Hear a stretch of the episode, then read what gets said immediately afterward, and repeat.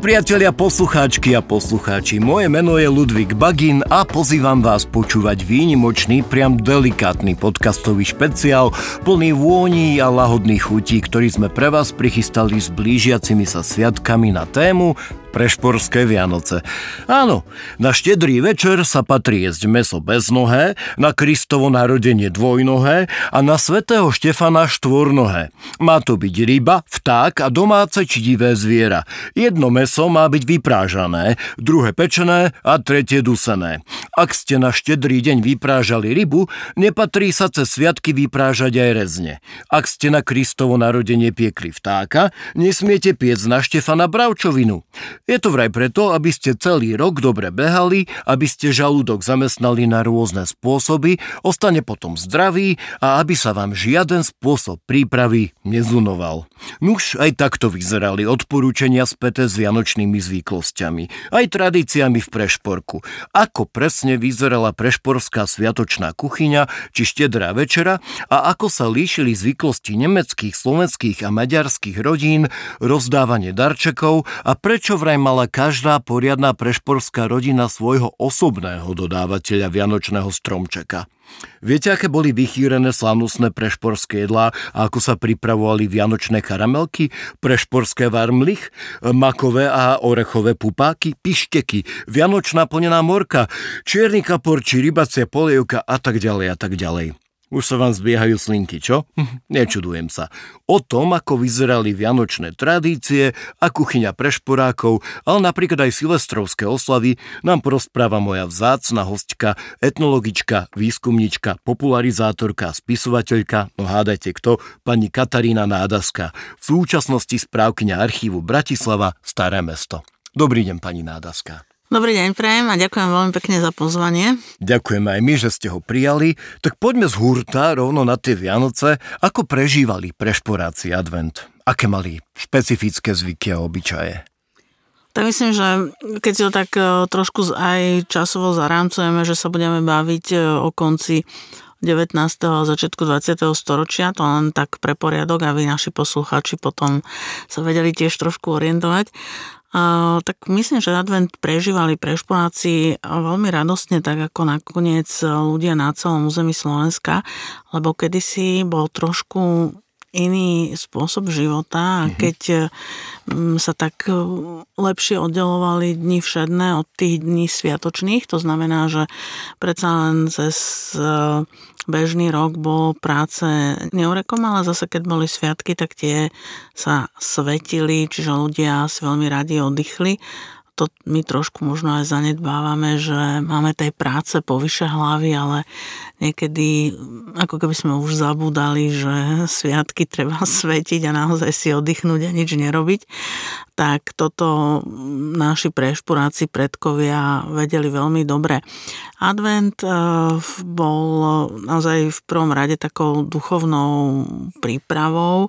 To znamená, že sa tu konali takzvané ranné roráty, boli to omše, ktoré sa konajú iba raz do roka práve v tom advente a vyznačujú sa tým, že sa chodievalo do kostola skoro ráno, tak na 5. hodinu.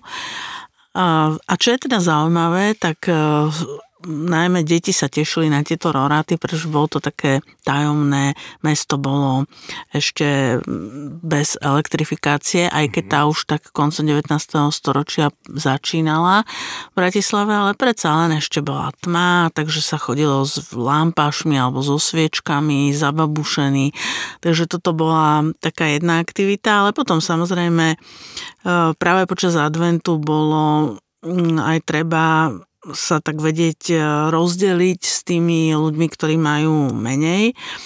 Takže boli v Prešporku veľmi populárne rôzne spolky. Tá spolková činnosť tu bola nesmierne bohatá a boli tu samozrejme aj dobročinné spolky, ktoré, a to už bola tradícia nielen v 19. storočí, ale aj v 18. aj skôr.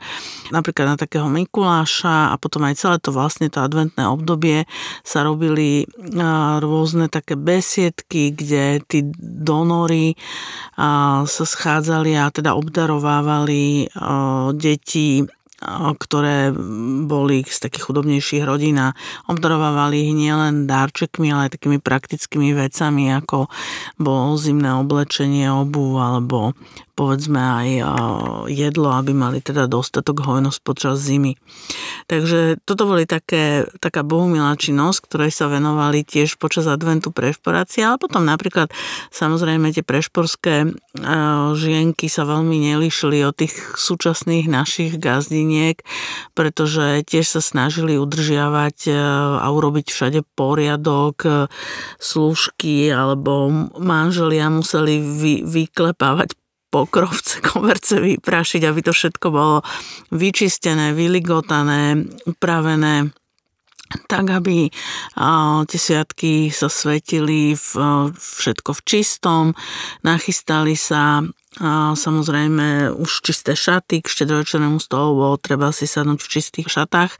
No a samozrejme začiatok adventu bol charakteristický aj tým, že v každej domácnosti sa piekli medovničky, kde sa používal pravý med a tieto medovničky bolo treba nechať odležať, aby oni akurát za tie 4 týždne tak fajn zmekli a potom už teda mali takú tú mekú dobrú chuť a vôňu. No a gazdinky aj využívali trhy, pretože Prešporok je staré trhové mesto, čiže to právo skladu a právo konať trhy tu máme od stredoveku. A aj keď sa nekonali celkom také vianočné trhy v tom našom slova zmysle, lebo to je taká moderná tradícia, ktorá sa napríklad u nás vlastne sú takéto vianočné trhy až v 90. rokoch, čiže niekedy v 92. 3. boli. Čiže to je taká sentimentálna ako keby tradícia. Ale lebo to sú také vianočné trhy, že kde sa ľudia stretávajú a proste dajú si tam nejaký vianočný punč, medovinu a sú tam rôzne vystúpenia rôznych súborov a kapiel a tak je to také príjemné. Ale kedysi fungovali aj práve aj koncom 19. storočia boli normálne živé trhy, boli to samozrejme aj obchody, ale tak neboli ešte veľké obchodné centra, čiže ľudia na tých trhoch, napríklad bola vybudovaná už až trošku neskôr začiatkom 20. storočia mestská tržnica, ktorú my dnes poznáme, akože taká tá stará už historická tržnica, to projektoval mestský architekt a bola veľmi populárna ten predaj. Ona v podstate začala fungovať niekedy tak koncom roka, myslím, že v roku 1910 a tam to vlastne umožnilo to, že tam sa už konali ako keby ten vianočný predaj, ale na tej tržnici bolo famózne aj to, že ten život bol veľmi živý aj pred ňou, aj sa tak hovorilo, že Bratislava je proste ráno slovenská, na obed nemecká, večer maďarská, pretože toto boli tie, proste Prešporok bol vždy takým multikultúrne jazykovo zmiešaný a v podstate nikdy sme tu nemali nejaké veľké problémy, že by sa tí ľudia nevedeli dohodnúť, ale to je zaujímavé, že keď hovoríme, že ráno bola slovenská, tým sa myslí to, že práve tie ženy z tých okolitých obcí chodievali predávať na ten trh pre tú tržnicu kyslú kapustu zo Záhoria, ale aj iné svoje výrobky. A takže aj počas toho adventného obdobia si vlastne chodievali či už samotné gazdinky, alebo keď sa jednalo o nejaký bohatší dom, kde mali slúžku, ktorá to má na starosti, tak chodievala kupovať aj také luxusné koreniny, anís, vanilku, právu, badian, čiže to, čo bolo potrebné do pečenia a varenia, aby bolo všetko na tie sviatky nachystané.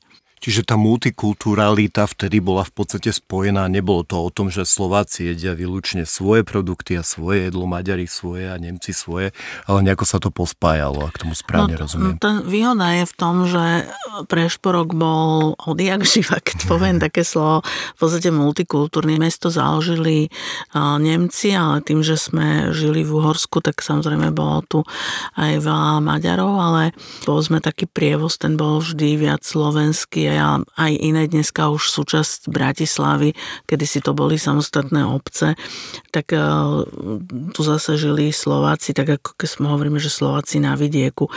Ale tým, že to postaročie to mesto fungovalo vlastne v tom režime, že tu ho tvorili tri národnosti, tak tu neboli nejaké potyčky alebo proste nejaká národnostná neznášanlivosť, ako tí ľudia spolu dobre vychádzali a to ešte aj konfesionálne rozdiely boli, lebo veď boli tu katolíci, boli tu protestanti a boli tu Židia, takže dokázali sa vlastne zniesť spolu, čo je také vzácne.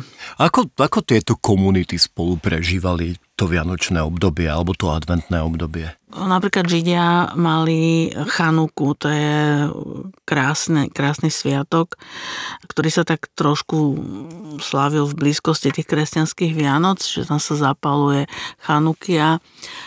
Chanukiový svietnik, je to vlastne veľmi radosný sviatok, ktorý hovorí o tom, že keď bol Jeruzalemský chrám dobitý Asírčanmi, tak bolo ho treba znovu postaviť, opraviť, vysvetiť a bolo treba tam olej, ktorý by v podstate ako horela, našli už len takú poslednú malú nádobku, ale tá vydržala vlastne svietiť celý ten sviatok Chanukie, čiže bol to taký biblický zázrak, ktorý je teda opisovaný a vďaka tomu vlastne aj prešporský Židia slávili Chanuku práve v takomto období, kedy potom následne teda kresťania slávia Vianoce. Čo má aj logiku, lebo však kresťanstvo máte svoje korene v judaizme, takže tieto skupiny obyvateľstva s výnimkou stredoveku, keď bol trošku problém, potom už Židia sa, lebo vtedy Židia mali takúto svoju typickú židovskú ulicu, ktorá ale sa stala getom tým, že sa tam urobil v podstate ako keby mreže spustili správa zľava ulica a dal sa ten jeden čas taký nešťastný vychádzať len na priepustky, no ale toto už bolo samozrejme minulosťou v období, o ktorom sa rozprávame. A v podstate to podhradie čiastočne na tej druhej strane, kde dnes vlastne nám chýba prekrásna synagóga, ktorá už teda neexistuje, ale to okolie tej synagógy bolo vlastne židovské, takže tam sa konali jeden čas aj tzv. Rybárske trhy. Tie trhy sa presúvali, alebo rybný trh. Hovoríme o Rybnom námestí. No áno, ale on sa presúval, on bol niekedy pri Dunaji, potom presne na tom Rybnom námestí, čiže v časti, kde žila napríklad aj židovská komunita. Rovnako tak ako na Hlavnom námestí bol takisto jeden čas trh, potom sa presunul na Františkanské námestie, trošku to tak akože putovalo, potom nakoniec na dnešnom námestí SNP takisto sa konali, vlastne bol to zase bíči alebo dobyčí trh, čiže trhy trošku tak migrovali, ale napríklad v tom adventnom období práve gázdinky chodievali na trhy, kde sa dal nakúpiť špeciálny tovar, prísady do pečenia, do varenia a na tom rybom trhu si mohli kúpiť kedysi živé ryby, ale nielen nejakého kapra, ako to my poznáme, ale samozrejme aj rôzne iné ryby priamo vytiahnuté z Dunaja a ten trh fungoval v podstate ešte aj na Štedrý deň ráno, čiže bolo si možné kúpiť absolútne čerstvú rybu ulovenú v Dunaji. Ten Dunaj v tom čase samozrejme vyzeral úplne ináč, nebola to zregulovaná rieka, takže tamto bohatstvo tých rýb bolo fantastické. Dokonca sa tam treli jesetery, takže bývalo aj tak, že kaviár nebol žiadnou vzácnou pochuťkou pre vybrané vrstvy, ale aj rybári si mohli dať. Takže aj chudoba papala kaviár v tom období. A isté, že kým sa teda nezreguloval Dunaja celkom. Potom sa to trošku teda pokazilo tým, že začali už chodiť rôzne paralode a teda tá technika išla dopredu, takže niektoré druhy ryb už sa jednoducho do Dunaja nevrátili. To máme aj vízu, napríklad to je taká legendárna ryba, ktorej by tie vody Dunaja vyhovovali, ale jednoducho už pre reguláciu a rôzne teda také obmedzenia sa už nikdy asi do Dunaja ona nevráti. No. To by bola kresťansky najvhodnejšia ryba, lebo to sa dali doslova nakrmiť zástupy, nasytiť. Hej, ale ako ono od zhruba by som povedala, lebo to bol taký zákon cirkevných otcov, ktorí teda sa uzniesli, že celý advent bol pôstny. Čiže mäso sa vlastne u katolíkov nemalo jesť, ale mohli sa jesť nielen ryby, ale aj všetky živočichy, ktoré žili vo vode, čiže teoreticky, keby sme sa zase preniesli na chvíľočku do stredoveku, tak by nás vôbec neprekvapilo, že na štyrojčernom stole bol nejaký varený bobrý chvost, alebo onda 13 stehienko, hej, ktoré bolo pečené. A dneska sú to samozrejme zákonom chránené. A tu hovoríme o ktorej sociálnej vrstve, ktorá toto mala na tanieri? No, to bolo jedno, kto si ulovil, ako to, čo žilo. Buď to bola šľachta, alebo aj chudoba. Áno, hej? Jasné, lebo tak čím ideme hlbšie do tých dejín, tak ten jedálny lístoček bol trošku iný a aj chuťové bunky boli iné, ľudia neboli takí prieberčiví, ako sme my dnes, takže a takto aj platilo, že vlastne nielen ryby, ale všetky živočichy, ktoré žijú vo vode, tak sa môžu konzumovať, ich mäso je považované za pôstne.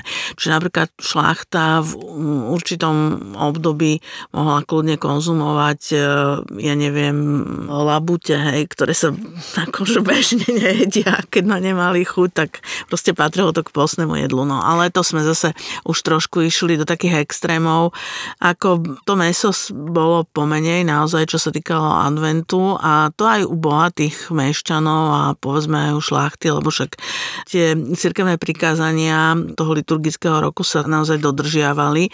Akože v podstate my až do rozpadu monarchie sa naši predkovia riadili skôr práve takým tým cirkevným kalendárom, tým liturgickým, až po vzniku prvej Československej republiky, a tak je to aj dodnes vlastne, že máme občiansky kalendár. Čiže už v podstate nejaké cirkevné sviatky a nariadenia si dodržiavajú ľudia, ktorí sú povedzme veriaci, alebo im to vyhovuje.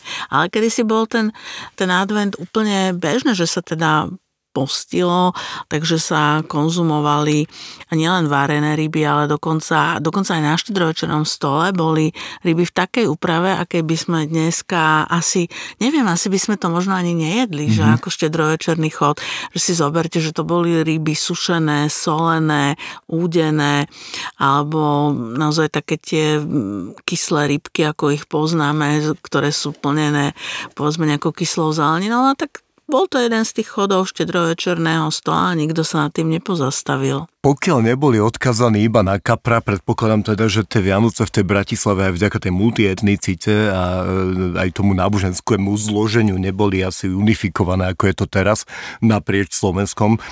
Tam sú malé, samozrejme, sú veľké odchýlky, ale viac menej to Slovensko to má jasné, že musí byť zemiakový šalát, musí byť kapustnica s malými odchýlkami, ale vtedy to muselo byť asi rozličnejšie aj od tých luteránov, katolíkov. Áno, tak určite, že bolo, lebo si zoberme, ako sme hovorili, že teda Židia ako klasicky nemali samozrejme kresťanské sviatky, ale teda oni mali svoje, ale akože nikomu to nebránilo v tom, aby napríklad, lebo však boli medzi deťmi priateľstva aj medzi deťmi, ktoré boli kresťania a samozrejme aj Židia, tak akože máme mnoho dokumentov o tom, že vôbec to nevadilo, keď dieťa zo židovskej rodiny prišlo sa pozrieť na vianočný stromček, ktorý oni nemali, akože to bolo úplne normálne a v poriadku.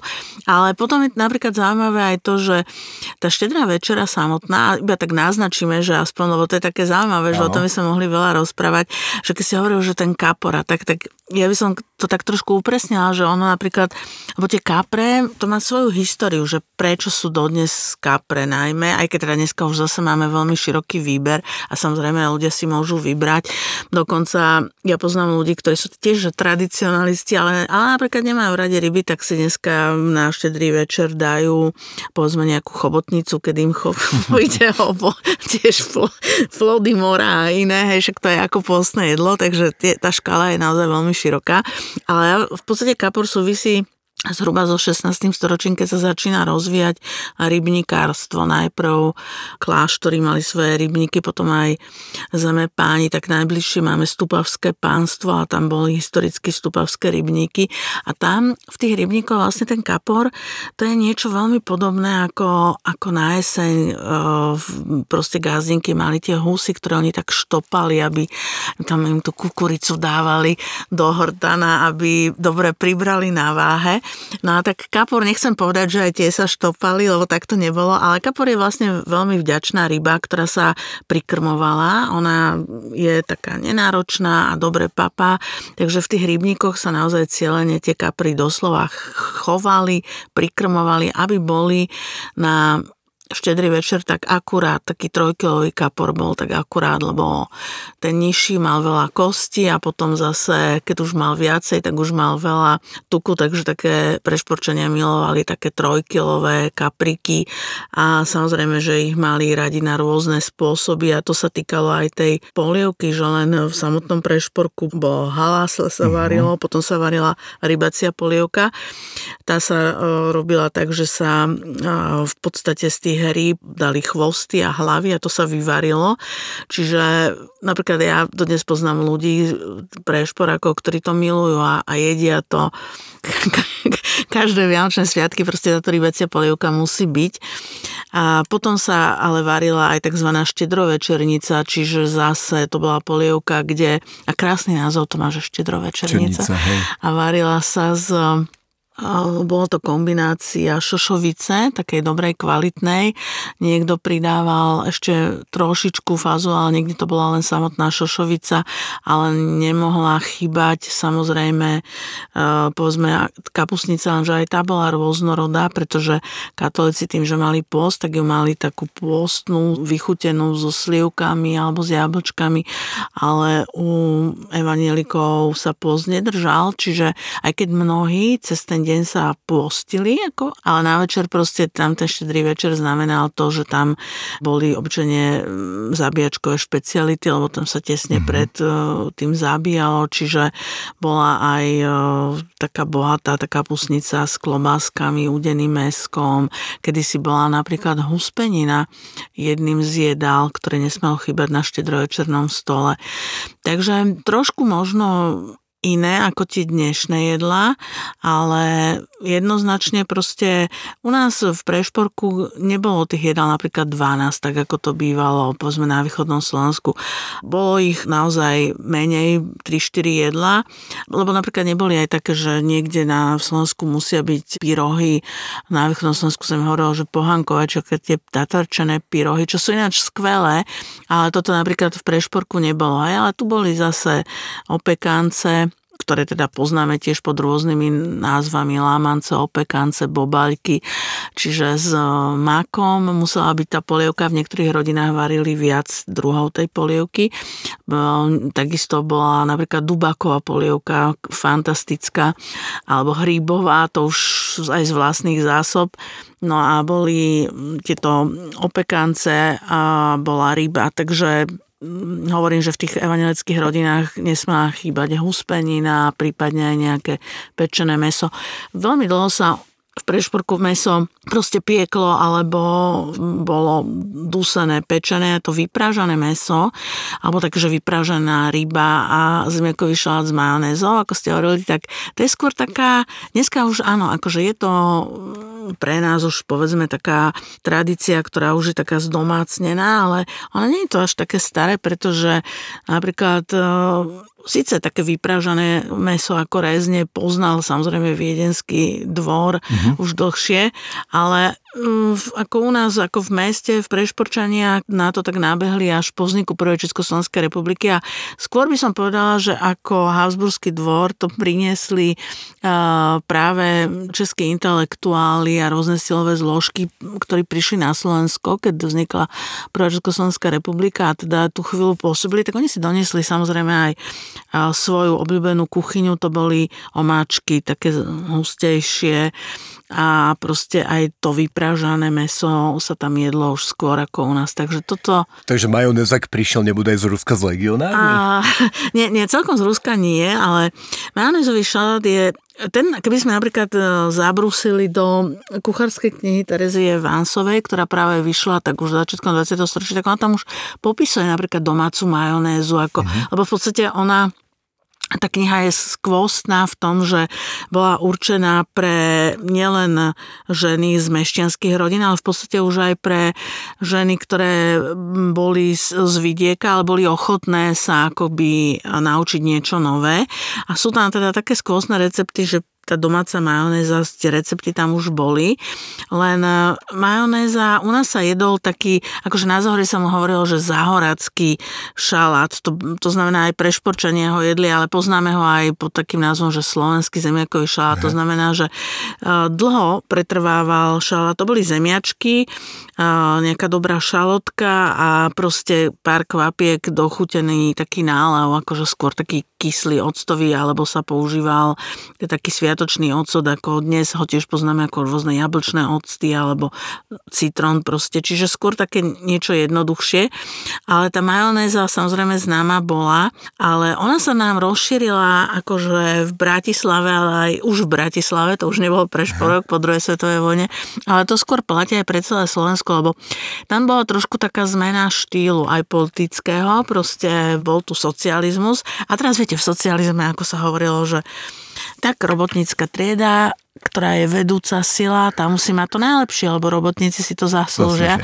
Takže vlastne zostal ten už taký ten bohatý majonézový šalát aj so všeličím ďalším. A čo ako bol potom taký trošku problém, že z mnohých rodín zmizol porcelán a ako nebolo žiadne, tak vy si to nemôžete pamätať, lebo vy ste ešte mladí, ale ja už napríklad ešte si pamätám, ako keď som chodila ako gymnazistka, tak sa podávali také desiatové polievky alebo nejaké desiaty a to normálne tí robotníci, akože tá vedúca trieda stratila ten porcelán a proste sa jedlo na novinách a podobne. No, tak no, trošku si to pamätám, predsa len mliečne bufety, alebo toto detstvo. Áno, ale tak už našťastie sa tie časy minuli a už dneska teda to stolovanie zase sa mu pripisuje veľký význam. No, takže ono celkové ten bohatý majonézový šalát a tak ďalej, to je záležitosť, ktorá je tak masovo rozšírená, až dá sa povedať, že po tej druhej svetovej vojne. Aj keď ako samozrejme, že prešporské gazdinky ho poznali, ale zase ono platilo aj v Prešporku, že preto aj hovorím, že tu tých jedál na Štedrý večer bolo viacej, ale zase nebolo to tak, že nemôžem sa postaviť od štedrovečerného stola, alebo dostanem nejaký záchvat žučníkovi, čiže jednoducho tí ľudia sa, akože áno, najedli sa, veci dopriali, ale zase veľmi s rozumom. A to sa viazalo aj na Prešporok, ale nakoniec to môžeme povedať, že aj na celé územie Slovenska v minulosti, že ľudia si jedlo vážili. Hej. A to platilo to aj pre šlachtu, ktorá povedzme, by sme si mohli myslieť, že no, tak tá šlachta, však oni určite každý deň jedli fantastický pšeničný biely chlebík, no nebolo to tak, tá pšenica bola vzácna, drahá, čiže keď hovoríme o, že sa piekol vianočný chlebík alebo nejaké vianočné pečivo, tak naozaj tam sa dával dôraz na to, že ten chlebík bude biely, alebo teda väčší podiel pšenice, alebo povedzme, že mešťania a šlachta si dovolili aj 100% pšeničný, ale bežne cez rok to zase také 100% a jasné nebolo. Lebo však každá spoločenská vrstva si proste vážila jedlo, to sa dopracovávalo vlastnými rukami a múdra osvietená šlachta samozrejme nešla proti svojim poddaným, alebo jednoducho, keď ten poddaný nevládal, tak akože kto bude robiť, hej. Čiže to také niekedy taký mylný pohľad, že zlá šlachta vykoristuje poddaných, no celkom malo to samozrejme svoje rozumné pravidlá, aby to tak bolo. Koniec koncov dneska platíme väčšie dane ako teda tí poddaní kedysi. No my sme trošku objali to Slovensko aj obišli, ale predsa len ostaňme ešte trochu v Bratislave a v jej blízkom okolí, lebo však vtedy Bratislava bola predsa len menším rakúsko-uhorským mestečkom, neskôr teda československým, ale časom sa pridali k Bratislave aj mnohé nové, vznikali nové mestské časti, popridávali sa dediny. Mnohé z tých dedín boli pôvodne chorvátske. Malo to nejaký vplyv tiež? Toto etnikum pôvodne, ktoré už sa v podstate asimilovalo, ale vznikli tam nejaké vplyvy aj tých Slovákov, ktorí žili na tých dedinách alebo toho obyvateľstva pôvodného na tú Bratislavu? No samozrejme, poznáme v dejinách takú chorvátsku kolonizáciu, tak sa to volá, kedy vlastne Chorváti prichádzajú a teda Devín, Devínska Nová Ves, to sú povestné obce, kde teda toto chorvátske obyvateľstvo veľmi dlho si aj držalo. Akože máme aj Múzeum Chorvátov, ale v tej Devínskej Novej Vsi. Dneska ja už moderným Brajslavčanom sa nejak tak akože blikne, že to je také veľké sídlisko, ale tam sa bavíme teda aj o pôvodnej obci, ktorá bola čisto... Dúbravka. Áno, áno, ale tak Dúbravka bola potom viac taká poslovenčená skôr, pretože tam aj žili Slováci. Tí Chorváti tam boli trošku tak akože v menšine, ale napríklad tá Devínska Nová Ves stará, tá veľmi dlho si udržala ten ráz akože chorvátsky. No a tak Chorváti samozrejme boli katolíci, čiže oni tie zvyky mali viac menej rovnaké, akurát teda, že u nich to bol Božič, aj ako Božie narodenie.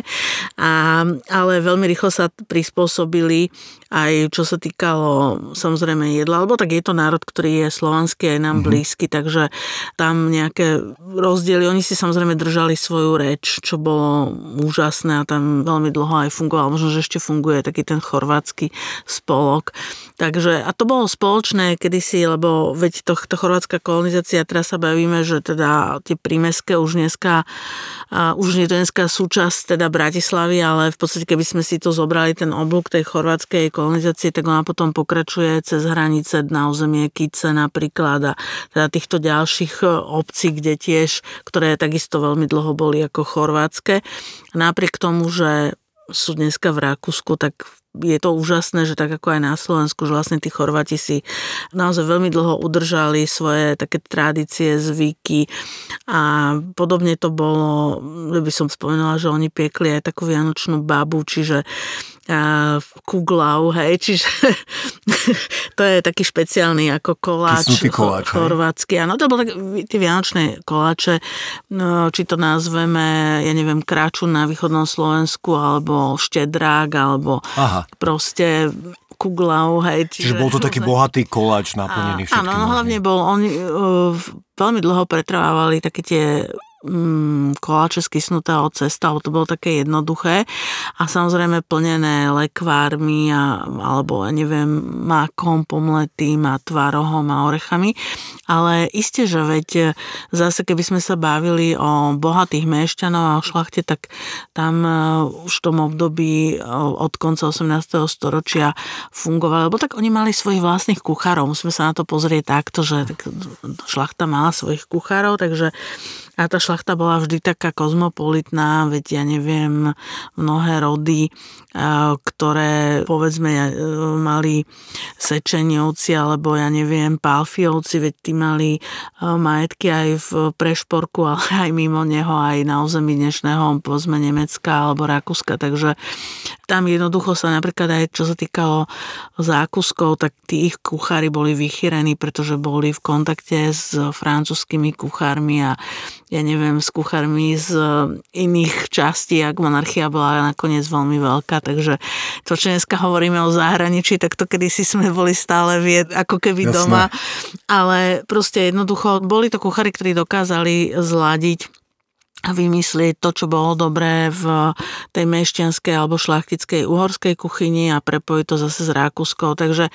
áno, zákusky samozrejme fungovali, len napríklad neboli až tak bežné začiatkom 20. storočia, povedzme v každej rodine. Ale napríklad tie prešporské mešťanské rodiny, tie si piekli také koláče, ktoré boli už nie také celkom akoby vidiecké, ale povedzme, ktoré aj mnohé z nich pečieme aj my dnes, mnohé rodiny.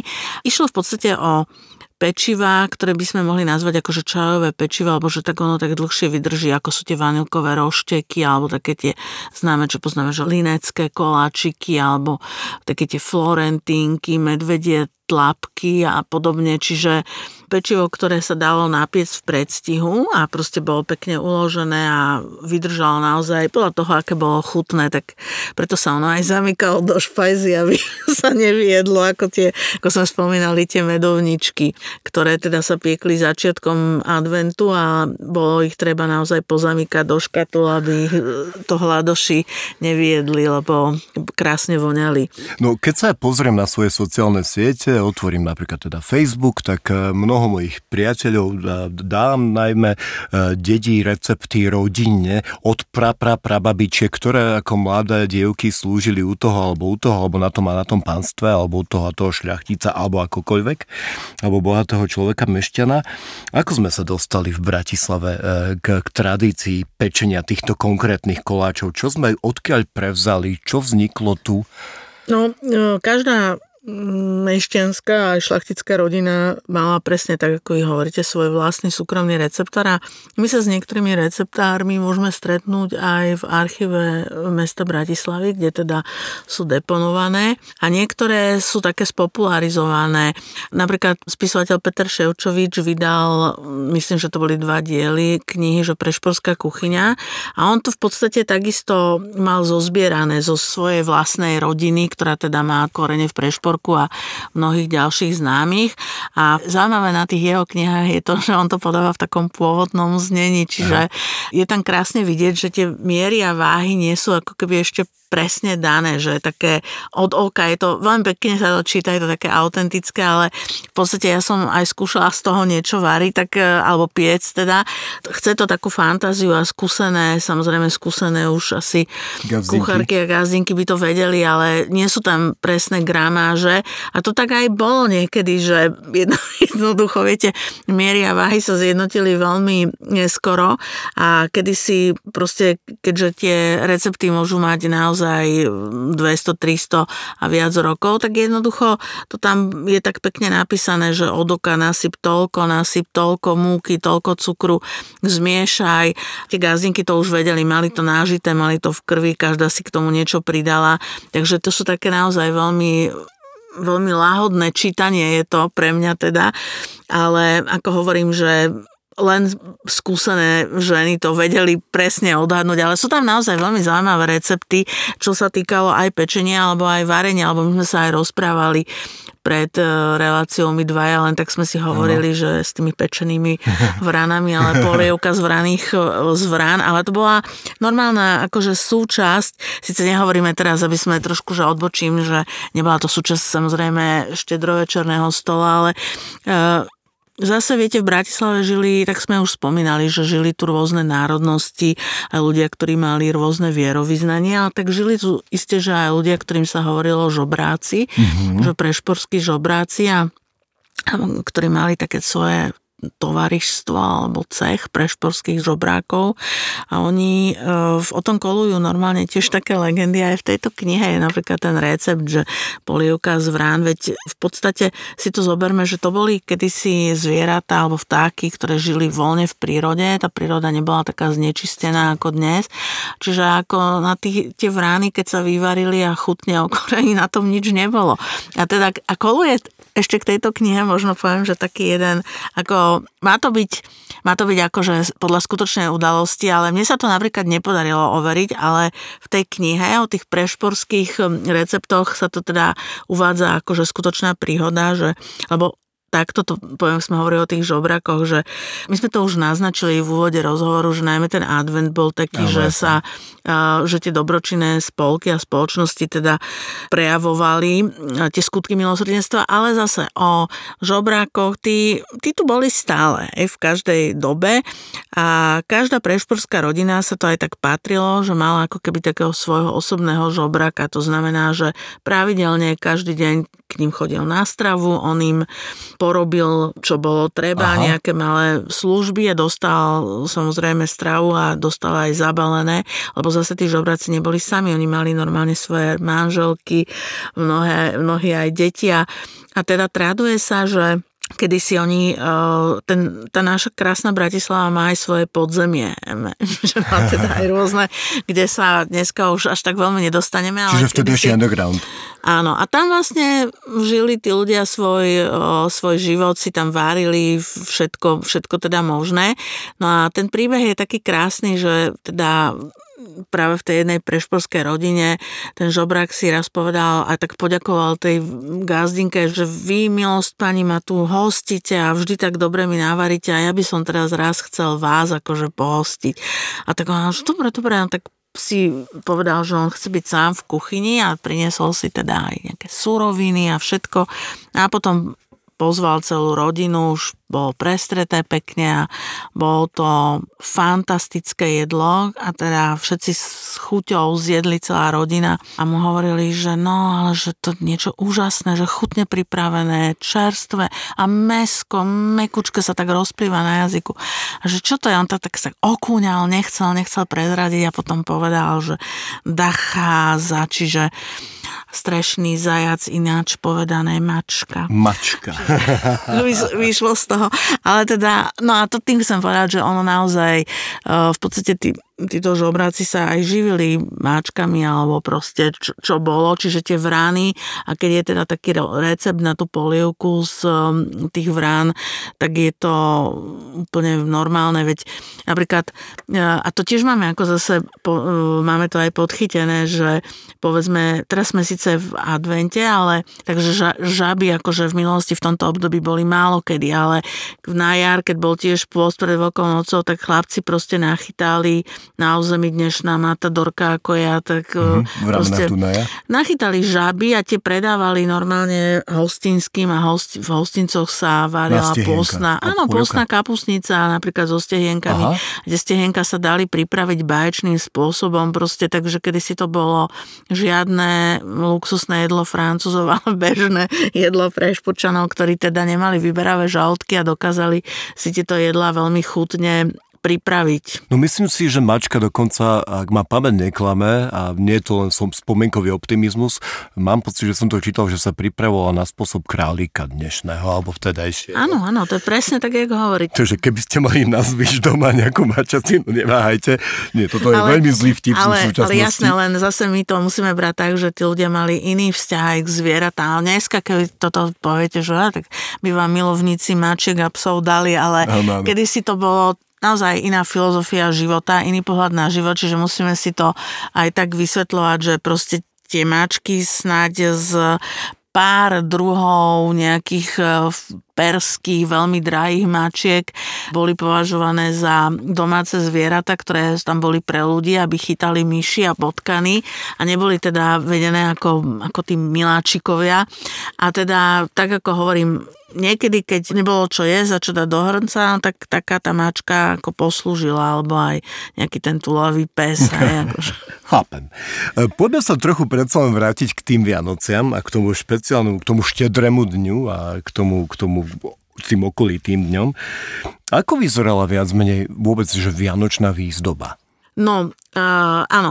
A toto je teraz zaujímavé, k čomu teda chcem smerovať, ale začnem trošku zase takou obklukou, že my sme mali aj trošku ako v Prešporku, ja to tak hovorím familiárne, alebo teda ja som sa narodila už v Bratislave a Bratislava, tak ako mnohí iní, považujeme to za svoje nielen rodné, ale aj najkrajšie a najmilovanejšie mesto na svete. A tu práve vďaka, to je paradox, tureckému nebezpečenstvu, viem, že Turci teda vyše 100 rokov okupovali Uhorsko a vďaka tomu sa teda aj Prešporok stal ako keby na ten čas takým tým hlavným kráľovským mestom, lebo teda zišlo sa tu veľmi veľa šlachty, ktorá tu predtým až tak vo veľkom nebývala, a nielen teda maďarskej, ale samozrejme aj nemeckej šlachty, čiže vznikla tá Bratislava, Prešporok vtedy veľmi skrásnel a vznikla tu aj taká dievčenská škola pri Notre-Dámkach. To bola škola pre aristokratické dievčatá a pre bohaté dcery mešťanské, ktoré sa teda učili vzdelávať, ale oni mali aj taký fajný predmet, že ručné práce. A dokonca teda párkrát ich bola navštíviť aj Maria Terezia, lebo aj ona teda, okrem toho, že bola vynikajúca, ju napríklad bavilo veľmi polovačky a to sa tiež spájalo aj s Vianocami, lebo však po Vianociach na Nový rok a niekde už na Štefana museli byť polovačky, to patrilo k bontonu.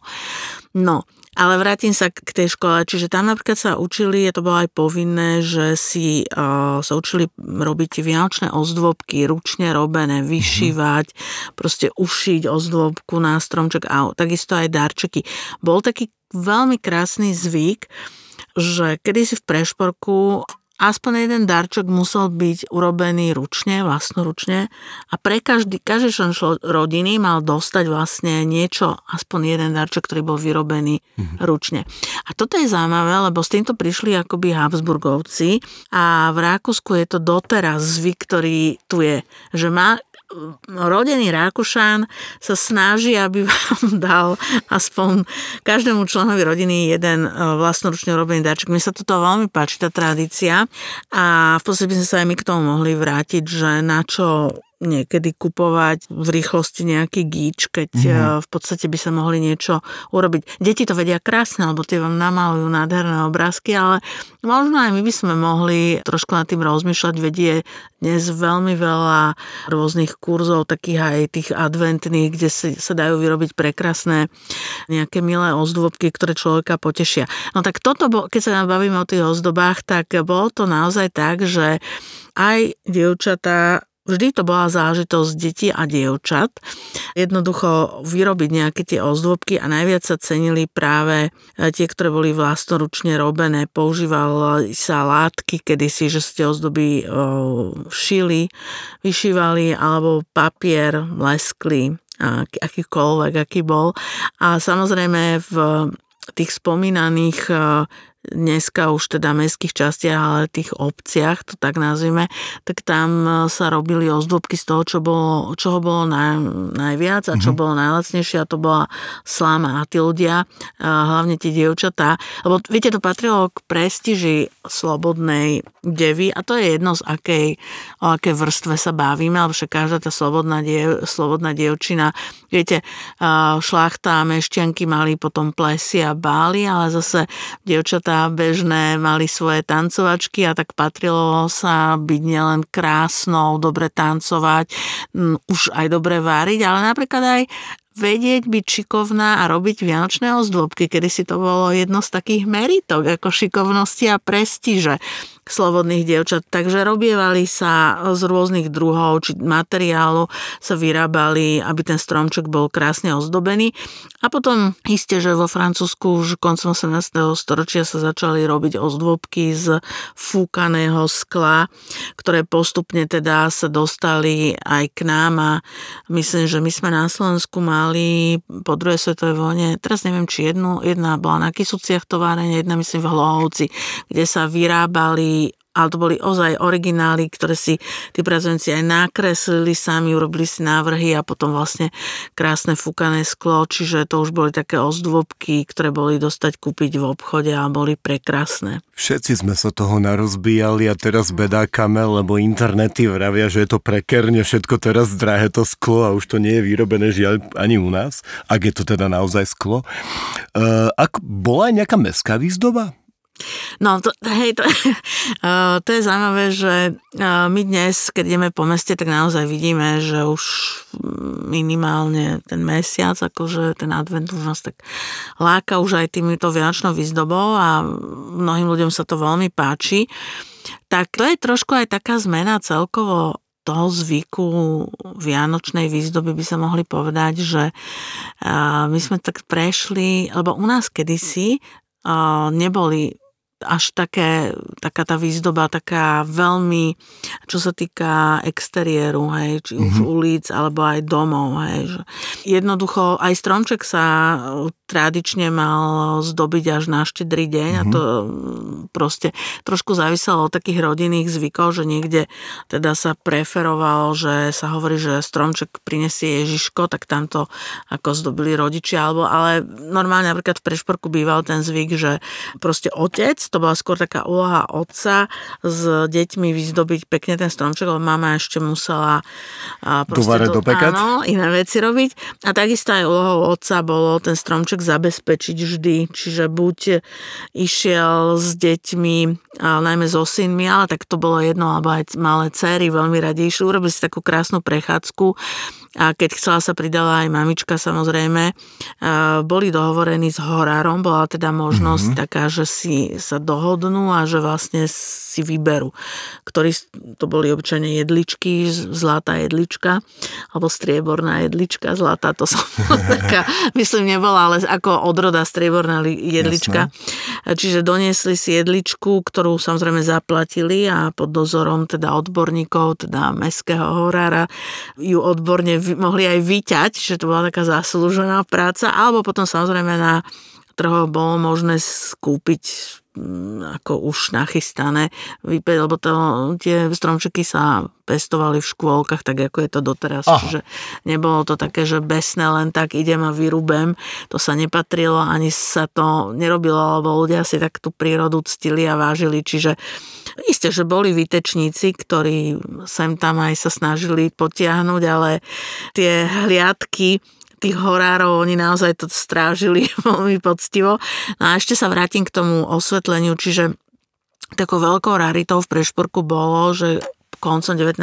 storočia a vlastne začína sa elektrifikácia Prešporku, čiže aj tie Vianoce, myslím, že to bolo v roku 1896, tak nejako, bol pred dnešným starým Národným divadlom, to bolo Stavovské divadlo, tak bol krásne vyzdobený stromček a prvýkrát tam bola už aj farebné svetla a potom písali noviny po Vianociach, že tí prešporskí ako výtečníci a proste lagani, aj tam bolo presné číslo a teraz si to nepamätám, no niečo cez 100 tých žiaroviek, že gumipuškami proste rozstrielali. Nie, že to musela byť najväčšia atrakcia. No, prakticky. Tak akože pre chlapcov to bola atrakcia, mali do čoho strieľať, lebo tie svetielka samozrejme zhasli. Ja mám pocit, že bolo okolo 160 tak dokonca. Je to dosť možné, áno, to číslo si presne nepamätám, ale je to tá zaujímavé, že o tom informovala aj tlač, oni potom aj mesto sa uzneslo, to myslím aj menili ešte, aby to vždycky nahradili, že to, čo bolo postrielané, tak to tam dali, ale ako bola to taká atrakcia pre tých chlapcov, si to viem predstaviť, že nikdy predtým niečo také nevideli a proste akože, viete, sa tak dohadovali, trafíš a keď trafil, zhaslo, takže odvtedy vlastne to mesto začínalo byť také vyzdobenejšie, ale veľká zmena tam bola, povedzme, viete, v tých 90. rokoch 20. storočia, to sa týka ale teraz už takého celého územia Slovenska, že to sme tak všetci zaregistrovali, že v tých 90. rokoch sme tak pozerali tie americké filmy, kde proste to tak žiarilo, blikotalo zvonku znútra a postupne sa to začína uchycovať. Ako vidíte to aj ľudia, ktorí bývajú v panelákoch, tak všaké balkóny, dokonca ja už tak registrujem, že už aj niektorí ľudia majú stromček aj na balkóne, vyzdobený, blikajúci aj vo vnútri. Čiže je to také niečo, na čo sme si už zvykli, ale zase to není nejaké extra stará záležitosť, to je naozaj, to sú tie 90. roky, kedy sa to tak začína s tou výzdobou svetielkovou, blikajúcou, či už na tej súkromnej, alebo aj na tej verejnej báze, lebo samozrejme aj Bratislava dnešná so svojimi mestskými časťami nezaostáva. Ale čo je teda zaujímavé, že keby zaostávala, tak tí ľudia by si to sami vypýtali, lebo u ľudí sa to teší veľkej popularity. Takže čím viacej to bliká, tým je to lepšie. Hej, tak ja mám kamaráta, ktorý stromček odstránil týždeň pred Vianocami, tými ďalšími, lebo... A toto máte úplnú pravdu, že zase, áno, bola taká tradícia kedysi, že ak sme hovorili, že stromček sa mal postaviť na Štedrý deň, tak aby bol, povedzme, okolo tesne po obede už urobený a tak, ale mal sa dávať dole, takže po sviatku Troch kráľov, hej, že toto bola taká tradícia, že už potom teda už sa končí vianočné obdobie. A zase viete, dneska tá tradícia sa nám posunula, pretože dneska naozaj sú ľudia, ktorí povedzme dávajú dole až po fašiangoch, hej, alebo niektorí pred fašiangami, čiže si to ešte akože posunú. A niektorí, tak jak hovoríte, že niektorí ľudia to robia, pretože majú radi Vianoce a proste ten stromček majú ho v takom dobrom stave, že je pekný a chcú ho tam mať čo najdlhšie, ale niektorí to robia, pretože nemajú čas ten stromček ani dať dole, takže niekedy sa stane, že naozaj už je jar a stromček sa dáva dole. No Vianoce sú obdobie samozrejme aj sentimentu, aj nejaké vďaky, aj toho spoločenstva, tej rodiny a tak ďalej. Tie Vianoce sa asi už celé žiaľ nestihneme prejsť. Ešte by som sa vás veľmi rád opýtal aj na zvyky a povery, ale to možno niekedy na budúce, ale poďme sa ešte pre istotu pozrieť aj na oslavy Nového roka. No, môžeme začať Silvestrom, že my nie sme zvyknutí už naozaj, Bratislava žije Silvestrom a hádam, máme také v nedávnej minulosti ten novodobý mor, ktorý nás zachytil, korona, ktorá to tak znemožnila, teda aj na rôznych úsekov toho spoločenského života sme sa tak postili, ale teraz už to bude hádam v poriadku, čiže Bratislavčania boli zvyknutí silvestrovať zase od zhruba 90. roky to priniesli, že sa silvestruje vonku. A po Bratislave aj mnohé ďalšie mesta. My sme boli takí prví, akože sme začali robiť vlastne také tie, dá sa povedať, že to stretávanie sa alebo trávenie, aj preto to vlastne vzniklo, tak ako sme hovorili o tých trhoch adventných, tak podobne aj Silvester v uliciach Bratislavy vznikol preto, aby sa tí ľudia stretávali. Aby proste priatelia išli na nejaký dobrý koncert, mohli sa porozprávať, mohli sa rozlúčiť so starým rokom, tou symbolickou čašou vína, tak ten úmysel bol dobrý a potom treba ho teda ešte vychytať všelijaké chybičky, ktoré sa tam stali, ale veď to je tak normálne pri každej takéto akcii. A takže ľudia si, a hlavne mladí ľudia si samozrejme na toto zvykli, ale kedysi to tak nebolo. Napríklad áno, koncom 19. storočia mesto už poriadalo, Prešporok poriadal povedzme ohňostroj nad Dunajom, ale to bol presne vymedzený úsek a bolo to naozaj také, že bolo to pre obyvateľov, ale ako ľudia si uvedomovali to nebezpečenstvo, čo môže neodborná manipulácia povedzme s touto pyrotechnikou urobiť. Čiže presne na to bol strelmajster mestský, ktorý to mal na starosti a aby to všetko dopadlo dobre, aby ten ohňostroj bol. A viac sa vtedy preferoval, povedzme koncom 19. storočia sa viac preferoval ohňostroj, taký, dneska by sme to mohli nazvať, že tichý ohňostroj, že proste, viete, že pestrofarebne vám to lieta, ale toho tých dialogov a nejakého búchania bolo trošku menej. No potom sme sa dostali do obdobia, keď to bolo naopak, keď bolo viac toho búchania a dnes našťastie sa zase začínajú preferovať také tie tiché ohňostroje, hlavne kvôli zvieratám, ale aj ľuďom, lebo ono niekedy je to už ako, a hlavne naše zvieratka toho majú dosť. No, takže bol taký napríklad aj zvyk, že na Silvestra, keď a to sa tak niekedy posúvalo v Prešporku, že ale na toho Silvestra to bolo najčastejšie, že ak bol zamrznutý Dunaj, tak vlastne my máme poslednú správu niekedy práve koniec 19. začiatku 20. storočia, že sa to ako posledný krát oficiálne robilo, že Richtár dal ponuku odvážlivcovi, ktorý vlastne prešiel so saňami na druhú stranu, hej, Dunaja. A ten potom teda dostal nejaké pečenú kačku a nejakú ešte symbolicky. Bol vlastne najodvážnejší, no a ono to potom spustilo v podstate to, že ľudia si už potom skracovali cestu cez Dunaj, korčulovali sa na Dunaj. Aj keď Bratislavčania mali napríklad na to trávenie, lebo ten prvý sviatok vianočný sa trávilo tak viac v tej rodine ten čas, ale už potom od Štefana až po tých troch kráľov sa chodievalo napríklad na Železnú studničku, tá vyzerala úplne ináč ako dnes. A tam bolo množstvo, bol tam Lábuti, pavilón a množstvo proste atrakcií. Takých aj malých, aj väčších hotelíkov, by sme to mohli tak nazvať, alebo teda proste takých reštaurácií, niektoré aj ponúkali aj ubytovanie, kde si predstavte situáciu, že si idete tak zakorčulovať, lebo tam je viacero tých rybníkov a proste si tam korčujete, hrá vám k tomu živá kapela, máte tam na lade stoličky a si tak sadnete, príde čašník na korčuliach a donesie vám proste bratislavský punč alebo kakao alebo niečo ďalšie, čo si dáte. Takže bolo to úplne super a toto od detí proste mládež až kto vládal, tak v podstate naozaj sa na tú železnú studničku chodievalo. No a na Silvestra Okrem teda toho, že sa prešiel ten Dunaj, tak to stretávanie sa samozrejme v takej veľkej miere, že by sa stretávali ľudia v uliciach nebolo, ale isté, že mešťanské rodiny sa stretávali spolu, trávili ten čas.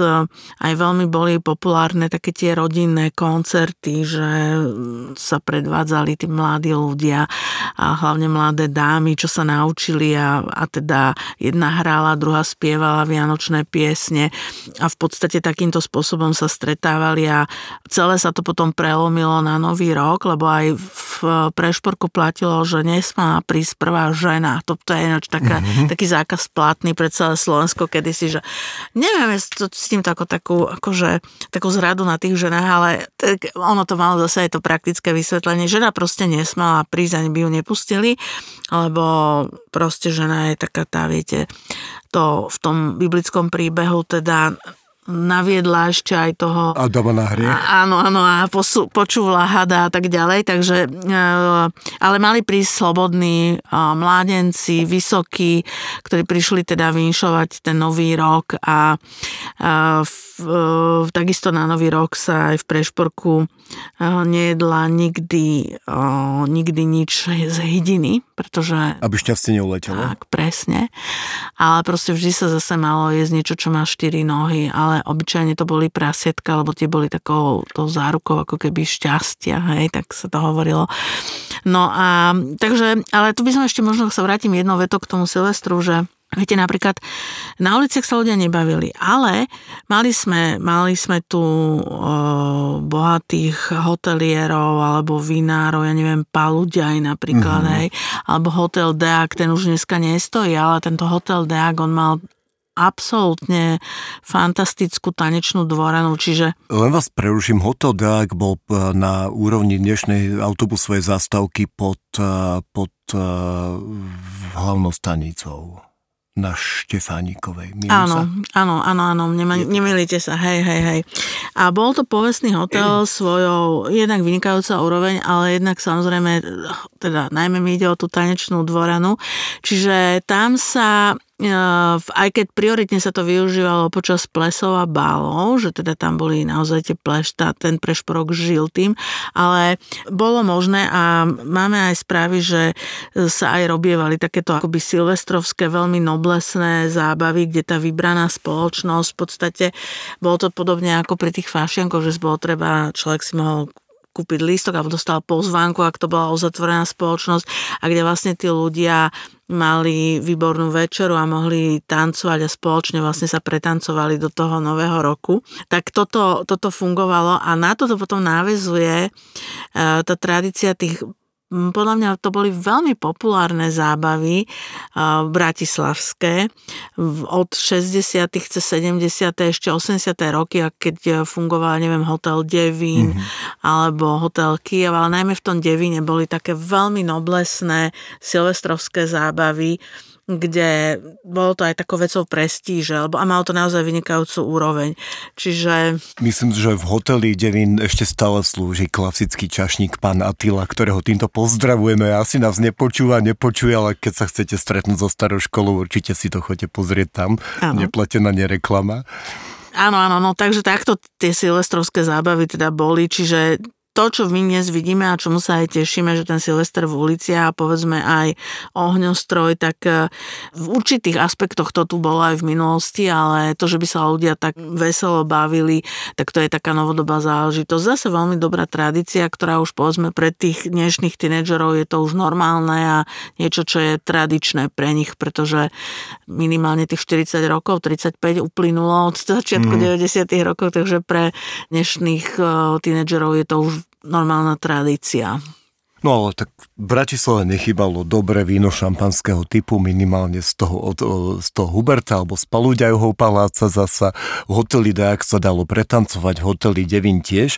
My sme sa pomaly pretancovali takmer k záveru touto nádhernou témou, ale predsa len mi nedá. Mnohé gazdinky, ale aj mladí gazdovia nás určite počúvajú pri pečení, varení, možno pri práve chystaní štedrovečerného stola. O malú chvíľu budú večerať. Poznáme nejakú pránosť? Čo sa týkalo Štedrého večera? Napríklad, aj Nového roka. Tak áno, tam toho bolo veľa, boli tam také prvky ľubostnej mágie, alebo kedysi tie dievčatá, a to bolo snom každej dievčiny, z každého prostredia. Možno by som povedala, že taká tá špičková aristokracia, tá s tým problém nemala, lebo tam dochádzalo k zasnúbeniu už v koliske, ale ináč tie dievčatá sa samozrejme chceli vydať, mať vlastnú rodinu, takže bolo množstvo takých prvkov, že napríklad na dedinách, a to platilo aj pre tieto naše dnes už súčasti Bratislavy a prímestské časti, že chodievali tie slobodné dievčatá po štedrovečernej večeri, tak bolo také ticho, tak triasli plotom, a kde sa rozbrechal pes, takže z tej strany im príde ženich, pýtač, nápadník, že tých zvykov bolo veľa. Niektoré robíme stále, v podstate napríklad asi také najklasickejšie sú tie, že, a to v Prešporku si ľudia tiež robili, že dávali, najprv to boli nejaké mince a potom prišli do mody aj kaprie šupiny, že sa dávali pod obrúza. Bolo potom také obdobie, ja neviem, možno to niekto robí ešte aj dnes, že si tú kapriu šupinu zoberie, potom po skončení Vianoc a dá si ju do peňaženky a celý rok to nosí. Hej. Tak, áno, to je tiež taký zvyk krásny, lebo to symbolizovalo v podstate také šťastie, ale aj tú hojnosť v podobe aj peňazí, preto sa aj jedla ako na Štedrý večer šošovica alebo horách, lebo to sú všetko také tie plodiny, ktoré nám symbolizujú to, aby sme v tých peňaženkách niečo mali. Takže a ďalej ešte posledná vec, ktorá sa robila na Štedrý večer, mnohé rodiny to aj dnes robia, že si rozkrojí každý jablčko a pozerá si v podstate ten stred jablčka, že aký je, ak je pekný, červený, alebo teda nie je tam nejaká červotoč, tak je to veľmi pozitívne, a rovnako je to s orieškami. Každý si rozlúpne oriešok a pozrie na to, aký je ten plod. Takže to sú zvyky, ktoré robili sa v Prešporku aj pred 200 rokmi a v podstate ich robíme aj my dnes. No a čo sa týkalo aj Nového roka, tak ten nesmel sa začať bez naozaj krásneho vinšovania. To už bol taký Silvester, ale ten Nový rok sa niesol naozaj v takých úprimných želaniach, a celé to obdobie vianočné od Štedrého dňa až po, ako sme hovorili, až po Nový rok si ľudia nielen v rodine, ale aj susedia a snažili sa. Bolo treba napríklad aj odprosiť, lebo tak viete, však aj niekedy sa ľudia sem tam nejaké to slovo ostré padne, ale presne to, ten Nový rok nám ponúka šancu ako keby začať odznova, tak urobiť nejakú hrubú čiaru za tým, čo sa možno nepodarilo alebo čo nebolo dobré, a skúsiť to na novo a tak trochu aj si tak vstúpiť do svedomia a povedať si, že čo môžem ja v tomto smere vylepšiť v medziľudských vzťahoch, byť milší k svojmu susedovi. Takže toto všetko Prešporáci kedysi robili a myslím si, že je to fajn, aby sme aj my si vedeli zaželať veľa hojnosti, veľa dobra navzájom, byť si taký žičlivejší proste a jednoducho urobiť hrubú čiaru za tým, čo nebolo dobré ako spoločnosť. Ja to tak vnímam teraz trošku, že myslím, že nie som jediná, že trošku sme ako spoločnosť tak zdiveli, zvlčeli. Presne tak. Ale máme čo naprávať, ale dá sa to, samozrejme. Ja vám ďakujem, pani Nádaska. Ďakujem vám za to, že ste boli dnešnou fantastickou, skvelou hostkou práve k tejto nádhernej téme, k téme Vianoc a k téme Nového roku. Vám, drahí poslucháči, prajeme do Nového roka, aby to vaše rozpolené jablčko bolo čo najzdravšie, aby bol čo najzdravší aj ten váš ďalší celý prichádzajúci rok. Urobte aj vy tú hrubú čiaru za všetkými spormi, ktoré necháme ich za sebou. Buďme na seba dobrí, majme sa radi a prežijme ten ďalší rok v šťastí a v zdraví. Želáme vám dobrú chuť a počúvajte nás aj na budúce. Dovidenia.